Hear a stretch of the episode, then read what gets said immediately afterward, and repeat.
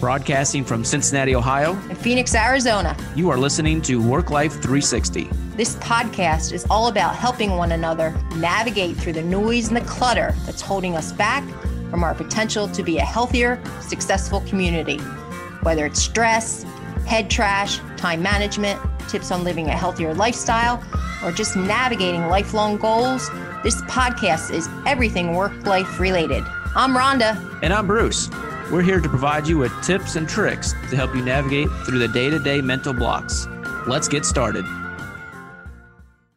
Gentlemen, I have the record button going. So, Work Life 360 is coming at you again here. Justin, where I'm are in, you? I'm in Birmingham, Alabama, where a couple of days ago it was 81 degrees, and today it's like 55, and on Saturday the high is going to be 38 and possibly snowing. So, that's kind of a downer. Wow. Snowing in Birmingham, Alabama. Is that normal for your neck of the woods?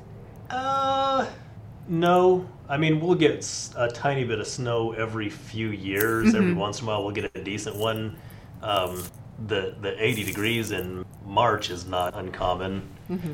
um, but the snow definitely is.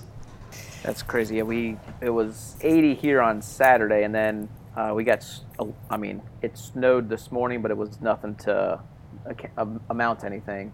Um, but it was interesting to wake up and say, "Oh, there's snow on the deck. Uh, that's didn't know that that was coming." Where are you, Bruce? So I'm right outside of Cincinnati, Ohio. Um, I live in Kentucky, and uh, weather here is we, we get all four seasons and sometimes we get all four seasons in the same day. Um, it's a lot of fun. Um, can't complain obviously. Our chill here is i don't know lows of 50 but we too fronts coming through. Getting some snow in flagstaff this weekend and definitely seeing some changes here my next door neighbor is a horticulturalist and she's lived in Arizona all of her life. She's about to retire and she says the weather has changed so much in this state, not just because of potentially climate change, but because us folks that came from other areas in the states that have migrated here. We brought with us certain plants or grass and, and different things that are not native to Arizona, and it's changed the ozone layer so much that where it used to be a very healthy state for folks to live if they had different ailments, such as myself, which is why I moved here. Um, it's not the case now. So we are up in one of the, I think, top five states with pollutant issues. Oh, um, yeah, so that's kind of disheartening, you know, and overpopulated as well. So but, um, so, but you're down in the Phoenix area, correct? Yes, I'm right. actually in North Phoenix, so I'm on the outer parts of the city. So when I go running on the weekends, there's a lot of desert surrounding me. Looking, my husband and I went. He had to get some blood work done. Actually, Justin for for his position, he's heavy highway construction, so he was doing his annual blood test. And we were looking at some of the the photographs in this old building from like the 1930s and just to see the difference in the, the state and how much it's developed over the oh yeah. Well phoenix is now the fifth biggest city in the country mm-hmm. right? Yep. yeah. So he's got plenty of work because everybody seems to keep moving here particularly from california but uh, right. Well and you guys so you guys I, I grew the, up in uh, oh go ahead bruce Ahead, oh, I was gonna say you, you, guys just had the the Phoenix Open not too long ago. Um, was that near you? Yes, a lot of our team actually attended that. Yeah, it's right around Gosh. the corner here because our office is in Scottsdale, which is where it was hosted. So lots of traffic. Right. Yeah, I coach a guy. His uh, his daughter's daycare is two blocks from that golf course, mm. and he said it was a mess trying to get to pick up and, and drop off on time, and just the amount of people that were there. And, mm-hmm. Oh yeah, and next year it's going to be even worse because there's what the Super Bowl, the waste management, mm-hmm. and spring training, all like, the same all time. within the same time. Yep. Pretty, pretty, pretty. yeah.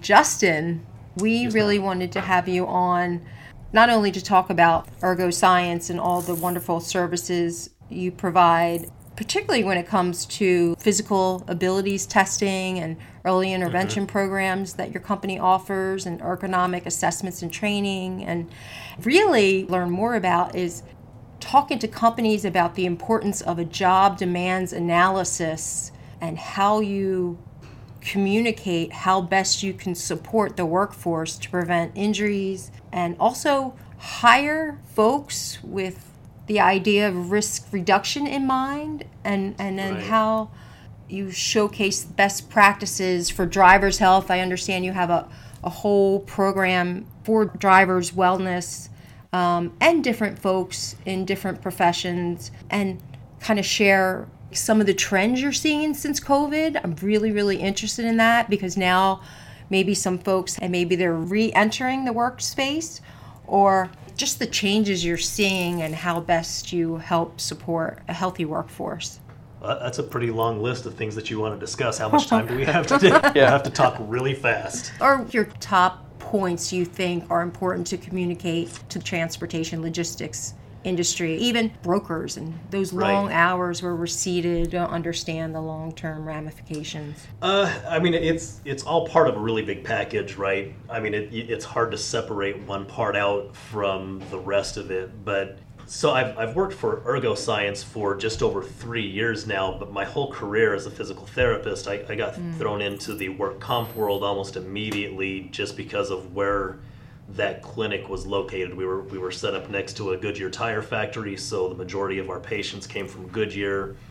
Um, and even preceding that, you know, when I was growing up, I, I worked in construction. Um, I was actually I worked for a, a, very large paving company in Las Vegas because it was the same way. We were always building in Las Vegas. It was mm. expanding mm. so quickly, always laying pipe, always you know laying down new roads.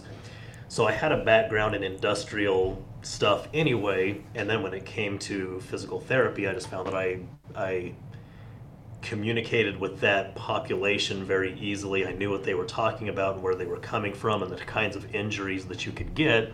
So it was an easy fit. Um, and then, like I said, about three years ago, the owner of Ergoscience contacted me um, looking for somebody who had a clinical background but also had some some leadership experience that could you know help her take some of the load off with the with the company that she was running. So basically what what we do here kind of the, the the quick and dirty story like you mentioned before the, the first thing that we start off with is we go out to different companies, or typically they contact us and say, look, we're having a lot of injuries with either this specific job or maybe this whole plant. We have a lot of injuries, or maybe across the board in, in all of their plants, mm-hmm. they have high injuries. And they'll describe to us what's going on, where they're seeing these injuries. Um, and if we feel like there's an opportunity for us to help them, and typically that's going to be if the injuries they're experiencing are slips, trips, and falls, or strains and sprains, those are things we can do something about. You know, if they're having lots of motor vehicle accidents or lacerations or struck bys, I can't really do much to prevent those from happening. But the mm-hmm. slips, trips, and falls and the strains and sprains, we can do something about that. And I don't, I don't know if you got the job demands analysis thing from the blog that we posted today, mm-hmm. but that really is the bedrock of being able to have a legally defensible testing program. You have to know like what are your people doing on the job site? How do we test these people? How do we um, set up things to simulate what they're doing? And so kind of step one is to we, we have a job analyst that works for a company and he goes out um, he'll observe people doing their job so we what we what we try to communicate to the company is we want to find somebody that works for you that's been doing you know this specific job successfully that does it really well and we want to follow that person around observe what they do and from you know from those observations we're looking at how often do they do things what's the heaviest or more most forceful thing they have to do how repetitious is this job? Um, so we, we get all the information that we can and we do that for as many jobs as they need analyzed. We take that information back, and from all of that observation for each job, we'll, we'll pick out you know four or five tasks that are the most physically demanding tasks. And basically, the idea is if if a candidate for this job can come in and he can do this test that simulates these four or five most physically demanding things, then he should be fine on the work site. Mm-hmm. If you bring somebody in and they do this test and they're unable to do it safely, then that's somebody that you definitely don't want on your job site because they're a risk to themselves and they, they're potentially a risk to somebody else. Um, and it's not just to protect the company, but it's also to protect the, the potential candidate. Um, mm-hmm. There's research out there that shows that if if someone is injured on the job, even if they're successfully rehabbed, so say somebody hurts their back on the job, they go through successful rehab and they go back to the, that same job, their earning potential for the next 15 years is decreased by 10% compared to somebody who mm-hmm. doesn't get injured in the first place. So it's not just like we're, we're protecting the company from, you know, paying for injuries or getting sued or something like that but we're also protecting the individual from decreasing their ability to, you know, have gainful employment for them and their family. Um, so that kind of that's the basis of all this. We go in, we do the observations, we we put together these tests that directly simulate what someone has to do, and then it's up to the company to make sure that they are, you know, anybody who applies for that job has to go through that same test. They, they have to be consistent mm-hmm. across the board to protect everybody. Um, and then we just kind of, as as time goes by, we study the changes that take place with that company. So we analyze data on a year-to-year basis. So once somebody is, is partnering with us, we'll look at their data, you know, pre-testing. So we'll look at two or three years before they started testing mm-hmm. versus the time after they begin testing because we want to know is this really working? Are we cutting down on your injuries? Are we, mm-hmm. you know, are, are, people safer on the job site because, you know, we're, we're finding out ahead of time that this person is not able to, you know, they don't have the physical fitness to do this job. Mm do you assess or do you have someone that maybe looks at psychological variables in terms of how mentally fit they are on the job, how engaged they are, um, their we level do not of in- have that.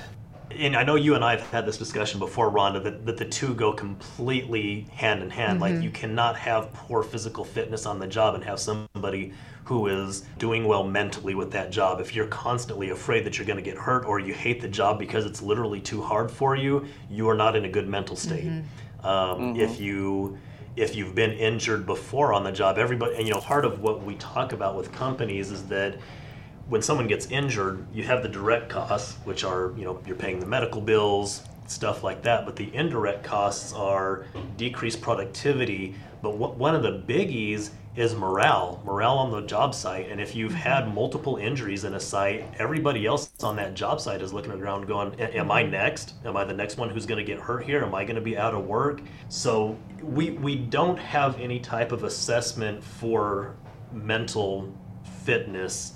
Um, but a lot of the companies, some of the more proactive companies that we work with, they do have people on staff that are there, you know, alongside the OC health nurse, they have somebody who is there to be able to address some of these other things like do you feel good at work? Are you happy here? Are things going well here? Do you feel like this is a good environment for you? Uh, because an unhappy workforce is also a workforce that doesn't produce well for you. I asked that question because someone recently during COVID, well, first of all, my husband is in the heavy highway construction and he's laying the pipes on the heavy machinery. Um, and during COVID, it was interesting. They finally started having these meetings in the morning with the general contractor, all the subgroups involved, having these little meetings, you know, talking about COVID and safety measures and social distancing and what have you, because they worked throughout the pandemic. He was fortunate enough. But what also transpired was they started actually prioritizing things like stretching, wearing the seatbelts in the machines, doing safety checks on the machines themselves, making sure they have their hard hats on, making sure they're covering their faces with masks, particularly dealing with all the dust. So there was a little bit of resistance there, but then it became more of a norm. But there were still some folks that didn't really take to heart the fact that these measures were in place to protect their safety, their health and well being, which in turn Im- impacts their families, right? right? So there were some folks, something as simple as not putting their seatbelts on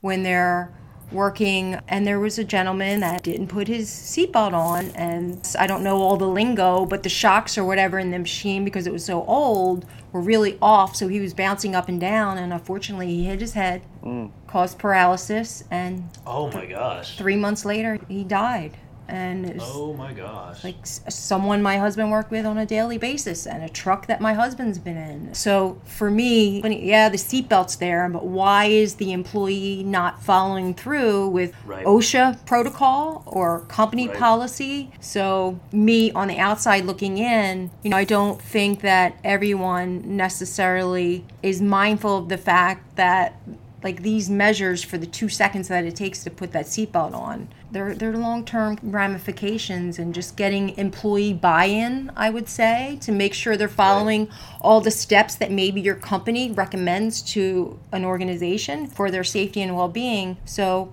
you know, tracking that some way is really important. And then once you maybe notice, Justin, like people aren't following, you know, certain protocol that you've established for the company through your pre-testing, your data analysis on the job itself. So do you track that kind of information and then maybe that's where that psychological part comes in like okay how can we best communicate to the workers okay it really does matter that you mask right. or you do x y or z right so with with our data it really and it, it comes down to the same thing with any company.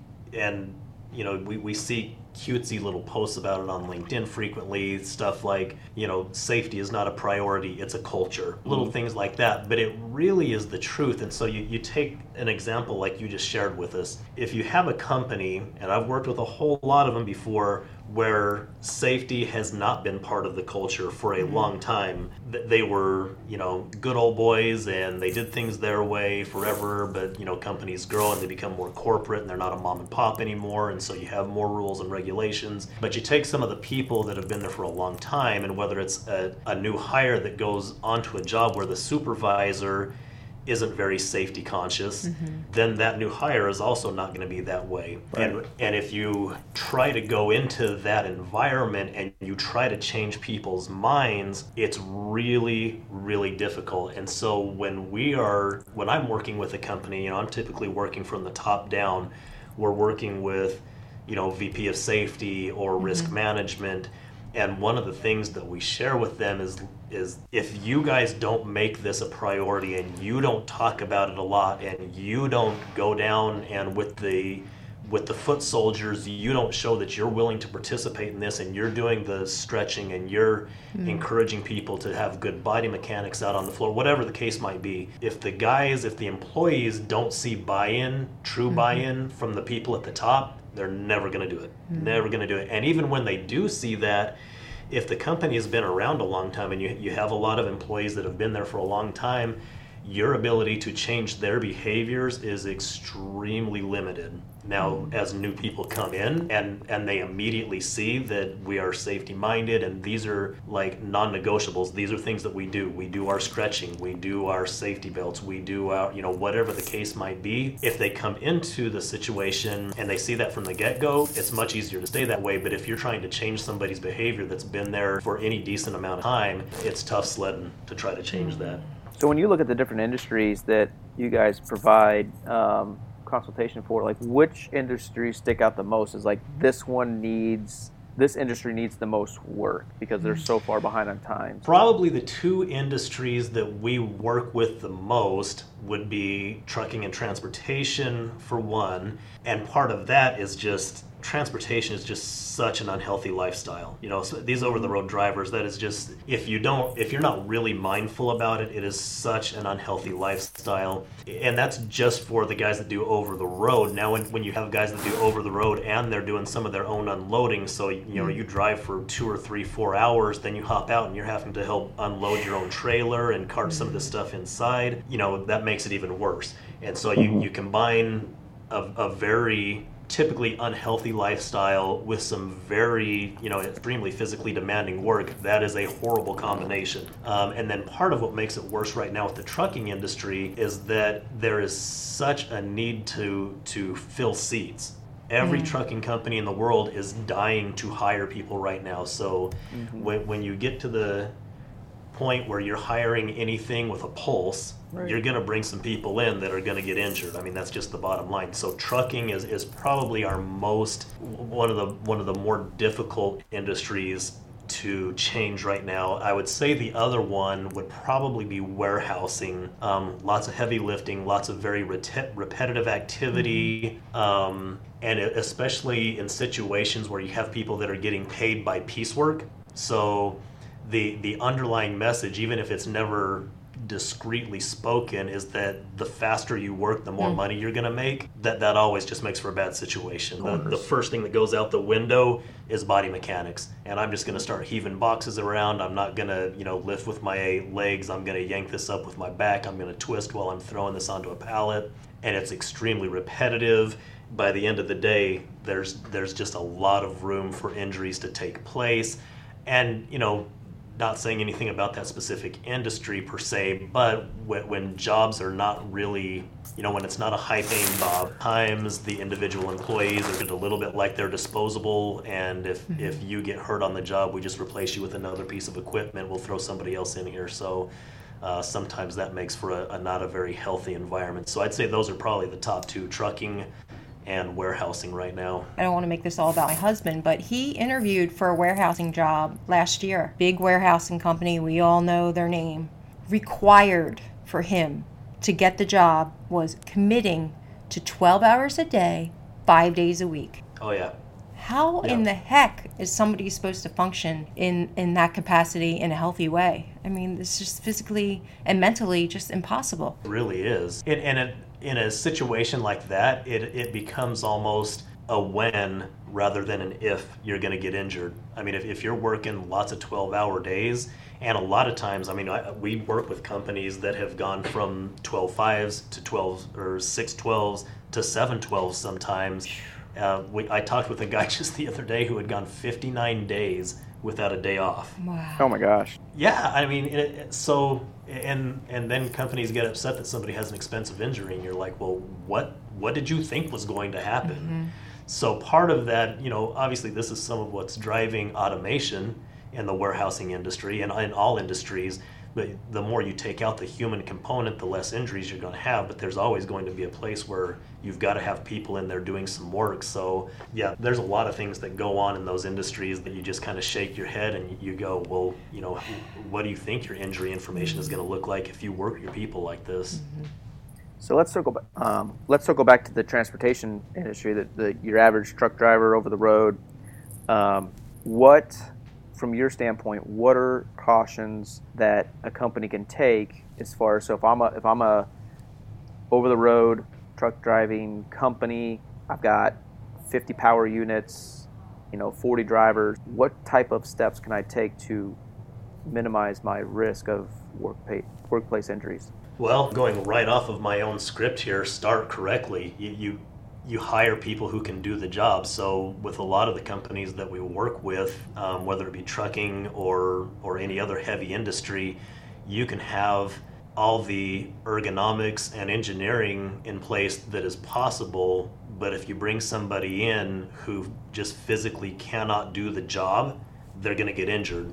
So once you have all your ergonomics in place, then you know a, a thing like we do with the with the pre-hire testing so making sure that those people that you've brought on are physically able to do the job that's a good start but then once you have somebody just because you know that they can do the job doesn't mean that they are going to continue to do it safely so specifically with mm-hmm. trucking mm-hmm. and Rhonda, you, you may remember probably a year ago now, I put out five or six blogs, articles about you know how to keep your your drivers healthy. Mm-hmm. Um, and part of that was driven by the pandemic because we saw in this industry a couple of really unfortunate things. One, this was an essential industry.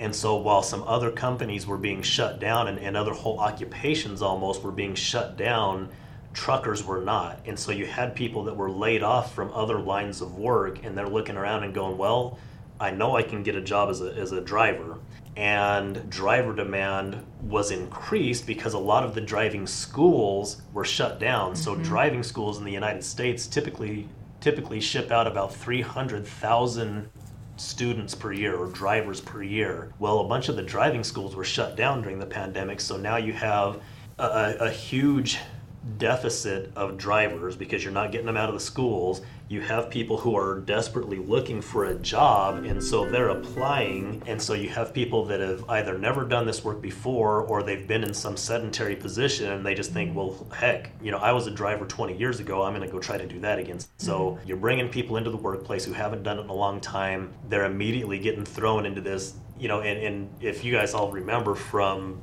you know what's been going on for the last two years, just the the shipping demands were insane, mm. And so you have people working really long hours, and we get back to that whole idea of a really unhealthy lifestyle. You're sitting in a seat for eight, ten hours a day. You're you're not stopping to have a good meal. You're grabbing crud off of a you know you know stopping to the 7-Eleven and getting something bad to eat. You're drinking a six pack a day of Pepsi or Coke. Um, so we we put out a whole list of things about making sure that you're taking in proper nutrients and you can get that you, you don't have to stop at mom's house to get good food you can mm-hmm. get good food on the road mm-hmm. you just have mm-hmm. to be a little bit more selective making sure that you're getting adequate rest making sure you're you know getting a little bit of exercise and, and we i think we wrote a couple of them of here's a bunch of exercises that you can do just walking around your truck. You don't need a gym. You don't need anything except for maybe your truck and some asphalt around you. So between rest, proper nutrition, proper hydration, exercise, and then we wrote one that was about stress, like mental acuity, like what are you doing to take care of yourself mentally on the road when, you know, there's pressure to get a run done, you're not sleeping very well, you know you're worried about getting a paycheck. Don't let that build up until you have a crack. Like make sure that you're mm-hmm. addressing those things ahead of time. And how do you recommend they address them find somebody nice like rhonda to speak with. Or we've talked about this before bruce and I talked with Trucker Tools about this. I put some articles out last year for their drivers. The importance of practicing gratitude, journaling, taking up a hobby, maybe photography if you're in a detention yeah. situation, having like a game or a book or something to do to let go of some of this, just being more present, like noticing right. your emotions, how you're feeling, and being aware of the fact that you have no control of your current situation, but you absolutely have control about how you manage your your thoughts and your actions in that moment. You can take it and and bitch and complain and get frustrated and then raise your blood pressure and then eat crappy things, or you can just take a breath step outside your truck, take in the air, snap some mm-hmm. pictures, you know, paint, do whatever, call a friend, something, right. or, you know, take that time to mindfully eat and drink and nourish your body with healthy things. It's really, you know, it goes back to really anybody, regardless of what your profession is. Prioritizing self care and right. believing in it and investing in yourself, and regardless of what somebody else may tell you, just being mindful that every single action that each one of us take every single day. I mean, practicing spirituality as well. You know, just being mm-hmm. grateful for life's blessings. It really does change the whole trajectory of our lifespan and either can accelerate our risk factors or decelerate our risk factors so that we're enjoying life as best as we can despite the continued struggles and challenges um, and yep. modeling that behavior for others too. As you mentioned justin i think that's really really super important. It starts with the top you know. Sometimes you know you have to allow yourself to be vulnerable as a leader and say hey you know what? I was having some mental health issues. I had to use our eap program. Talk about some of the struggles i'm having in my life with my relationships or what have you. And and yeah you know what? I ate pretty shitty yesterday you know. Right there's a reason i feel like this. Yeah so you right. know that's that's why I'm sluggish today. And just, I think, showing folks that we all, all of us are the same. We all have the same struggles. Our wellness and our mental, physical state, it's a continuum. Sometimes we're going to feel great. We're going to have, and we're going to maybe respond in a more helpful way. And some days, if we're not mindful, you know, we may not respond in the most helpful way, but we want to limit that as much as possible. And, and leadership can really help right. drive some of those I, behavioral I think changes. trying to impress upon people that they are empowered to change how they feel. Um, one of my favorite sayings, and this, this is from our, our church leaders, but he said, The joy we feel has little to do with the circumstances of our lives and everything to do with the focus of our lives. Mm. Um, completely going from just that inward, like, mm-hmm. oh, my life is crappy and I don't like this job so much and I'm fighting with my wife and blah, blah, blah, blah, to concentrating or, or focusing on things that do bring you joy. Mm-hmm. And so I, I guess empowering people with the knowledge that you can change how you feel. Now, that doesn't mean that you have the ability to take care of, like, solve all of your own problems mm-hmm. or that you can snap your fingers and make everything hunky dory. But it does, I think, impress upon people that I have to be the steward of my own well-being. And part of that is reaching out to other people. If, if i know that i'm in a bad spiral then it's my responsibility to you know put that hand out and say i need a little bit of help. Because sometimes no matter how concerned you are with somebody it's very hard to see those signs. Mm-hmm. so we can be available and, and hopefully most companies have somebody that's available to help but at some point that employee or that person has to reach out and say, "Hey, I would like some help." So I love that. That was my so, soapbox for the day. Yeah, I love that. You know, I've spoken with Bruce. My husband and I really have focused this year on one of our goals is our spiritual health and really fostering that and kind of echoing off what you just said there, Justin, so beautifully. We have everything within us that we need to go about our journey and transition in helpful ways and knowing that and coming to this awareness that there are some things that we are very much empowered to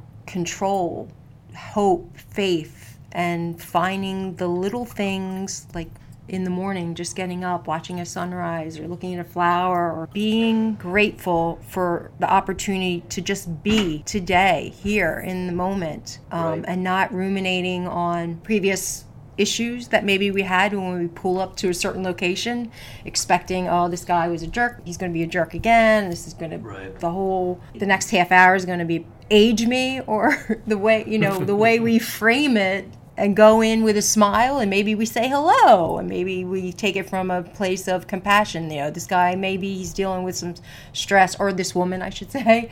Uh, they're dealing with some stresses in their life and maybe that's why they are acting the way they are. It's not about me it's about them and what can i do in this moment so i can control my emotions and my behaviors that um, are showcasing the best of the blessings bestowed upon me here in the now. Right.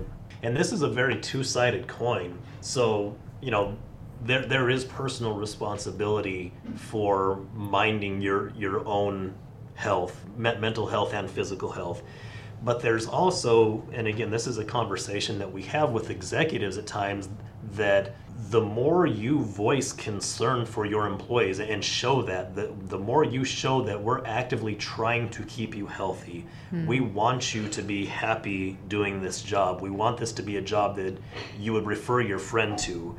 When when employees can see that, it serves several purposes. But if you're looking at it from a completely capitalist pig point of view, the happier and healthier healthier your employees are, the more revenue they generate. Mm-hmm. And not because we not trying to sound like so cold that we're just trying to do it for revenue, but if mm-hmm. you're really concentrating on your employee health, both physical and mental, your company is going to do way better off. Mm-hmm. You're, you're going to your, your budget is going to look much, much healthier if your employees are healthy. If you have employees that are unhappy, that are constantly worried about losing their job, that are constantly worried about being injured, uh, that bottom line starts to get really, really tight because it seriously affects people's ability to produce on the job. I don't, and I don't care what it is, the product, whether that's mm-hmm. miles driven or product boxed or whatever the case might be um, a happy and healthy workforce produces a lot more revenue than an unhappy workforce. Yeah, it also helps with retention. Oh, completely. And all that time and effort of training a new employee, the recruiting process. I mean, it's just. I mean, if you just envision like company that you know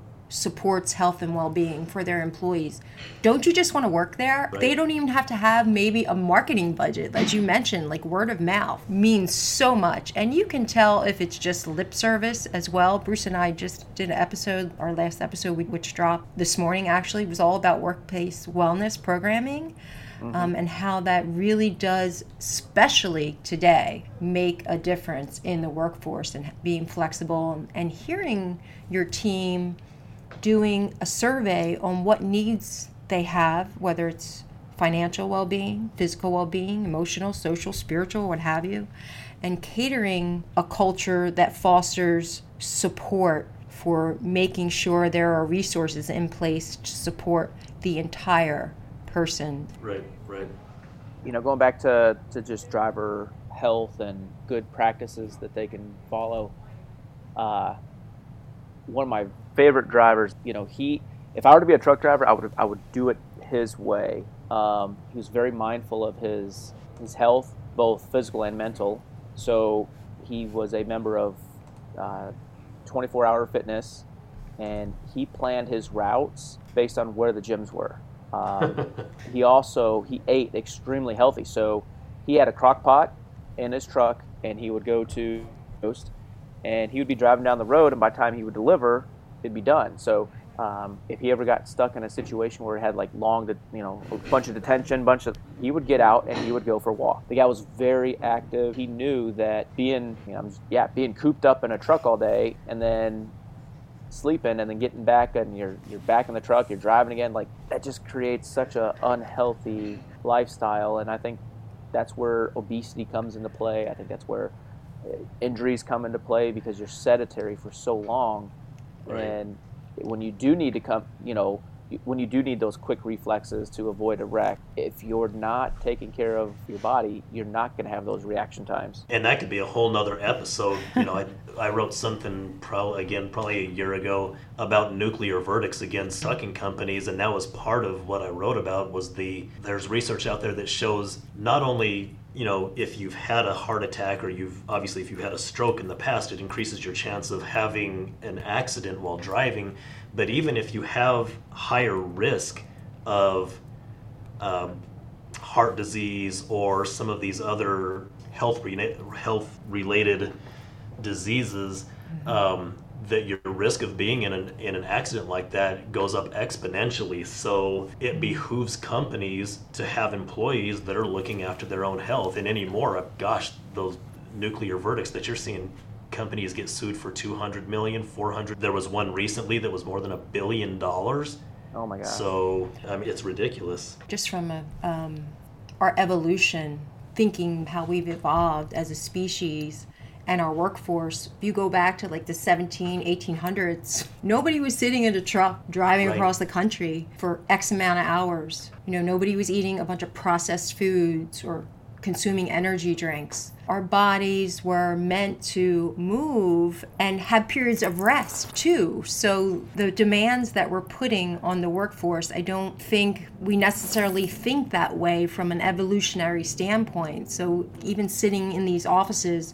as brokers for 14, 15 hours. That's not the way that we biologically are made. So I'd be curious to see if companies start thinking long term. As we know, Justin, we're, our physical bodies now are able to heal more readily because of modern technology and mm-hmm. advancement, advancements in research and medicine. We're more mindful of the fact of how important it is to move our bodies, you know, and whatever. And there are technologies out there, different ways of monitoring our behaviors, different devices that we're using. So now we're living longer. And then we've been conditioned, I guess, to think, oh, retirement, 65. But we're living so much longer now. I would be curious to get executives in the C suites perspectives on maybe we don't need to work our employees 40 hours a week. Maybe retirement isn't going to be 65. If you look at countries or groups of populations that live the longest, that live to like 90s, 100s in the blue zones, those folks at 90 years old are still working, but they're working right.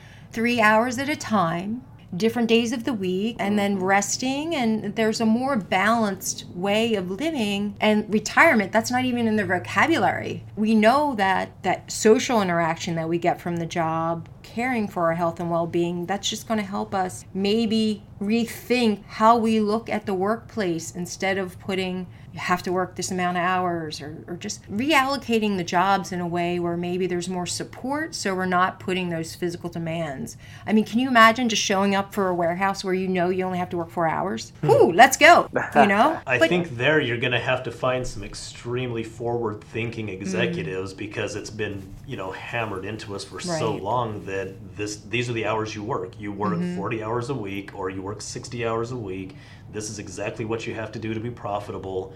Mm-hmm. Uh, it takes somebody who is very, very willing to get outside of the box to start looking at what are some other formulas that we could put into place that will still allow us to be a profitable company and look nobody's naive enough to say that you know you can make all of these changes because a company has to turn a profit or else you know then everybody's unemployed mm-hmm.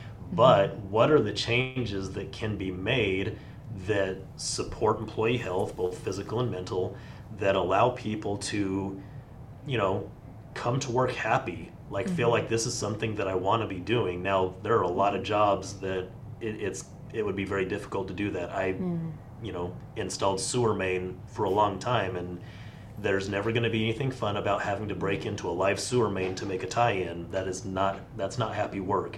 But for the most part, you know, you, eh, th- there are things that can be found in every job that can make it at least satisfying. Uh, that can make it something that I want to get up in the morning and I want to come to this job. Um, but I think it, it does take some very, very out of the box thinking to start looking at what we have on the table right now and how can we change that to make it so somebody can last in this industry longer and it's not just you know you're a tool to be used and, and when the tool is worn out we throw it away and we buy another tool Right. That's where my brain is. Like these really physically taxing jobs that we're expecting more and more and more out of people, and people are living longer and longer. We're seeing more injuries. We are the most unhealthy we've ever been. People in their 30s and 40s now are having chronic disease and issues. And so there's something that we're doing here. And since we're spending so much of our time working, it just seems like smart thinking to me right or maybe just looking at so if someone's driving a truck that role could be split up so where they're not actually sitting in the truck there are other things they can do besides the actual driving do you know what i mean like just rethinking Right. the way these roles are fulfilled and the demand based right upon the or, or teaming people up to do like team driving instead of Right. Mm-hmm. you know single driving all the time anyway sorry Um, about my ramble All good. What, Justin? I want to. I'm going to give you kind of the last few minutes here to kind of give any last actionable thoughts, steps people could take, uh, how to reach you um, if they've got questions or want to learn more. Uh, but kind of just give you the last few minutes just to to kind of get your last words in. Uh, you know, I think overall, I, first off, thank you very much for having me on here. I, I love talking with people who are interested in this stuff because not that many people are extremely interested in this stuff that I talk about. Um, so it's been fun being on here and talking with other like minded people. But I think, you know, typically the process has to go from both ends, like we've talked about today. Realize that there has to be employee education, but I think the part that maybe I work on a lot and maybe is not as popular is educating executive level people mm-hmm. that these are things that you can do with your company to have a healthier workforce and also to be able to turn a better profit. The truth is you have to spend a little bit of money to make money, but with everybody that we work with, we show a, a really good return on investment when they implement the ideas that we have out there and that is, you know, you hire a healthier workforce, less injuries on the jobs, less downtime, less indirect costs, better morale on the job site. And as you, you know, combine that with the other things that we talked about, you know, with being a little bit more forward thinking and about, you know, showing your employees that I'm actually interested in you, not just in what you produce for me.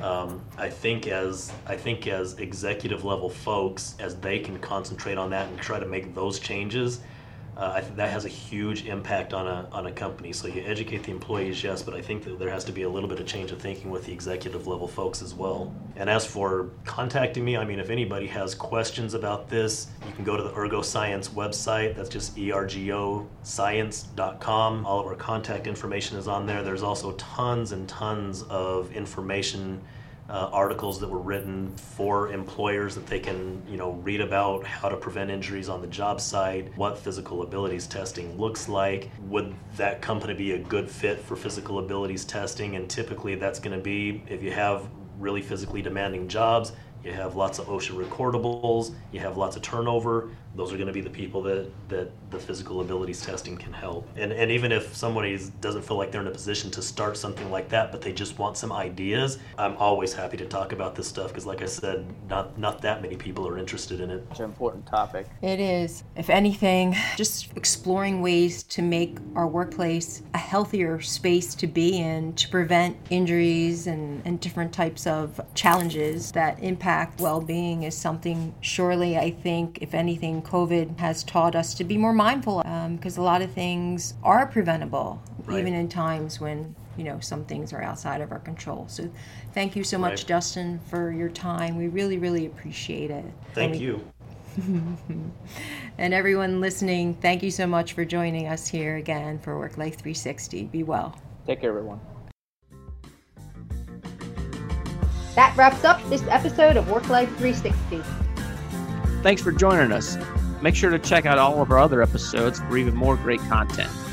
Check out the show notes any links any articles that we've referenced in today's episode. We appreciate your time and ask you to send any feedback to worklife360podcast at gmail.com. We value your time and we're here for you. Contact me directly if you'd like to learn more about me coming to run a free sales training workshop for your team. Follow me on LinkedIn or check out my website at brucepumierswc.com. If you'd like to learn more about me or have a free health consult, check me out on LinkedIn or visit my website at planningtheseedsforhealthyliving.com. Thanks for joining us.